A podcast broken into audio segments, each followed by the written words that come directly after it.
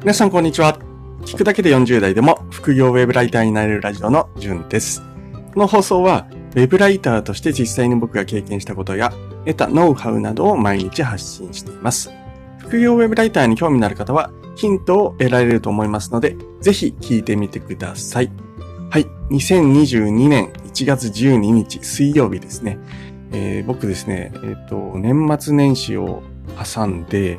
今年に入ってからちょっと朝起きるのが遅くなっていて、少し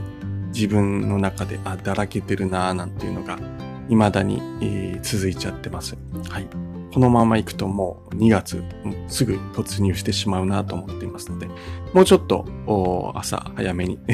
起きられるようにしていきたいかななんていうふうに思っている今日この頃です。はい。えっ、ー、と、本日のお題ちょっと長くなりそうなのでパッパッと話していきたいなって思うんですけれども、えー、今日のタイトルは農業をかけるウェブライターが熱いと僕が思う5個の理由ということについてお話をしていきたいと思います。ます。まあ、待つって言って。はい、えー、この放送はですね、脱サラして農業をやりたいけどお金が不安と思っている人に向けた放送です。聞くとですね、きっとその不安が少し解消するのかなっていうふうに思います。自分のやりたいことがお金の不安などでできないなんて人の参考にもなるのかなっていうふうに思います。先に5個のポイント、なんで熱いと思うのかっていうことを挙げます。一つ目が、ウェブライターをやると、収納初期、農業を始める初期ですね、の収入への不安が解消する。二つ目、ライティングスキルとマーケティングスキルは農業経営に役立つ。三つ目、ウェブライターは時間に縛られずに仕事ができる。四つ目、ウェブライターは農業を始める前から始められる。五個目、農業の専門知識を持つウェブライターは貴重なので仕事がある。いうことです。えっ、ー、と、農業に興味のない方は、この農業っていうところを先ほどお話しした通り、自分のやりたいこと、これに置き換えて考えてみると、もしかしたら役立つかもしれないので、えー、ぜひ聞いてみてください。はじめにですね、えー、まあ、農業ってお金稼げないよっていう話よく聞くと思うんですけども、その実態から、えー、さらっと話していきたいと思います。まずですね、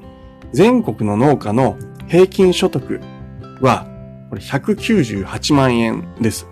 これ年収ですよ。はい。えー、これ2018年の農林水産省が発表しているデータを僕が調べました。はい。で、これですね、ただ全国の平均なので、これベテランなどを抜いたあ数字の方が大事ですよね。はい。なので、新規収納者、新規参入者か、だけに絞る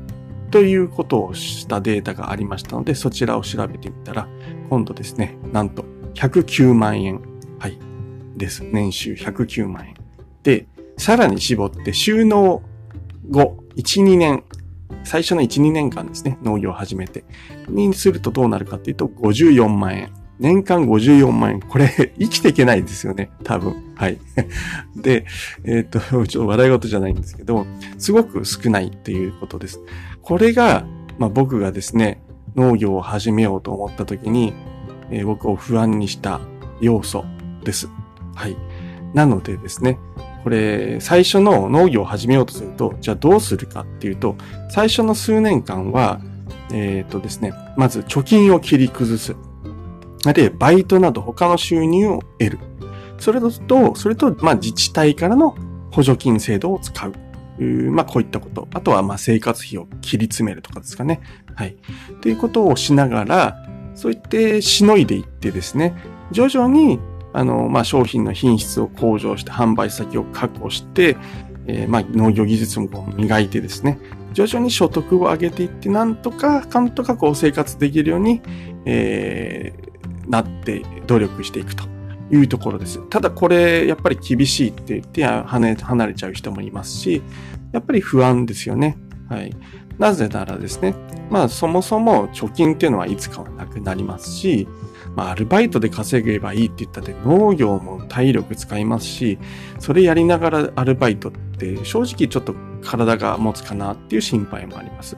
あと補助金制度があるって言っても、これもいつまでも続くかわからないですし、まあ、自分でコントロールできるものでもない。今年も制度また、まあ、いい方に変わったんですけれども、えー、まあ、お国が決めるものですからね。はい。自分ではコントロールできないっていうことで、はい。不安は消えない。そこで、話、前前置き長くなりました。ウェブライターなんですね。で、えー、ここからが本題なんですけども、農業×ウェブライターが熱いと僕が思う5個の理由の1つ目ですね。まずは、ウェブライターをやると、この収納初期の収入、収入、これへの不安が解消します。はい。で、これなんでかっていうと、まあ、簡単に言うと農業で稼げない分は、まあ、ウェブライターで稼げばいいやっていうふうに、まあ、開き直れるからです。はい。例えば僕はですね、現在副業、まあ、ウェブライターの収入で、えー、まあ、安定して5万円以上、10万円ぐらいまで、稼げています。で、これ、まあ、ちょっと少ないよって思うかもしれないんですけれども、これは僕がですね、まあ、今、当然副業でやっていて、えー、本業がまあそこそこ忙しい会社なので、えー、ウェブライターだけに注力することができないっていうこと。それと、僕はですね、あの、ブログ、ツイッター、あとはこのスタイフですね、えー、なんかもやっています。あと、ちょっと仮想通貨投資なんかもやってるんですけども、まあ、そういったものにいろいろ時間を割かれているっていうことで、まあ、ウェブライターにフルコミットできている状況ではないっていうこと。で、プラスアルファ、農業のまあ、技術も磨きたいなと思って、週末、週末とかですね、えー、農業の修行で、えー、師匠のもとで農作業をしたり、あとインターンとかですね、農業の見学会に行ったり、そんなことにも時間を割かれてしまっているので、なかなかこうウェブライターだけで、えー、コミットしてお金を稼ぐってことができていないっていうことなんです。で、これは逆に言うと、じゃあウェブライターにコミットすればもっと稼げるんじゃないのかな、なんていうふうに、えー、取れますよね。で、実際ですね、えー、まあ先ほど話した通り、僕の最高月収っていうのは12万円だった時があります。これはまあ副業しながら、ある程度ちょっとウェブライターに少しコミットしてた時期があったんですけども、そのぐらい稼げていたと。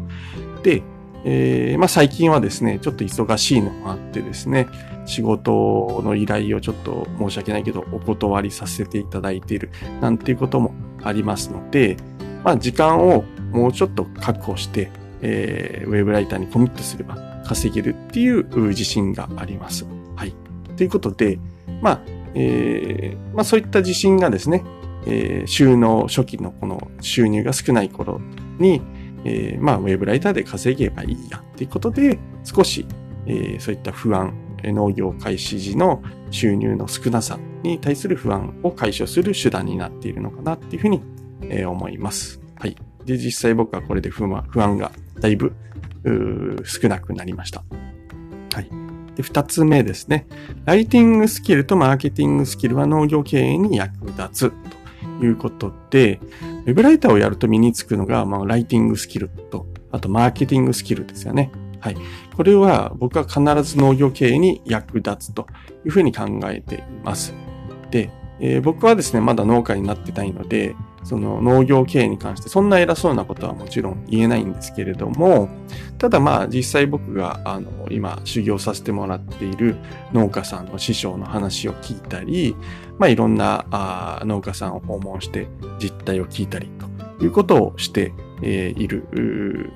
中で、え、聞いた事実として、まず昔の農家さんと違って、現在の農家さんはまあ、JA 頼りでは、まあ、厳しい経営を強いられるケースが非常に多いっていうことを知りました。なので、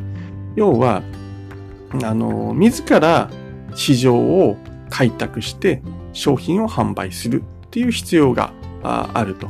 いうことが分かりました。要はこれ自ら販売するってどういうことかっていうと、まあ産直市場に持っていく、スーパーに営業をかける、あるいは直売ですね。あの、自分で店を持って売るとか、ネット通販を行うと。こういったことっていうのは、まあ、まさにですね、セールス、営業とかっていう販売する、そういった技術になるんですけれども、まあ、そういうところで商品を売るのには、やっぱりライティングスキルとマーケティングスキルって絶対役立つのが、まあわかりますよね。商品の魅力を説明するのであったり、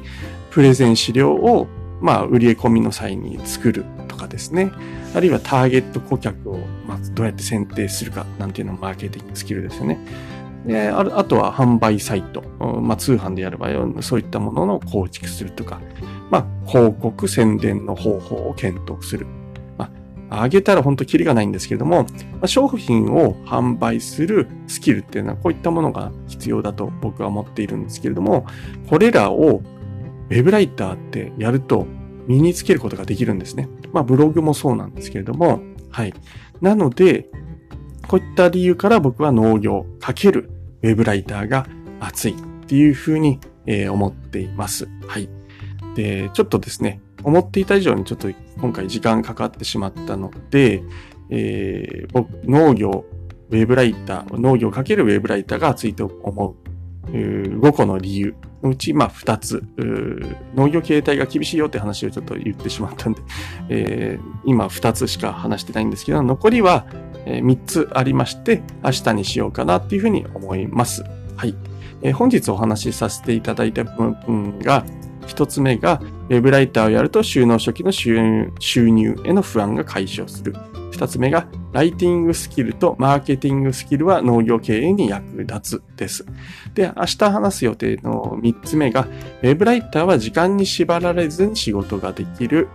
で4つ目、ウェブライターは農業を始める前から始められる。5つ目、農業の専門知識を持つウェブライターは貴重なので仕事がある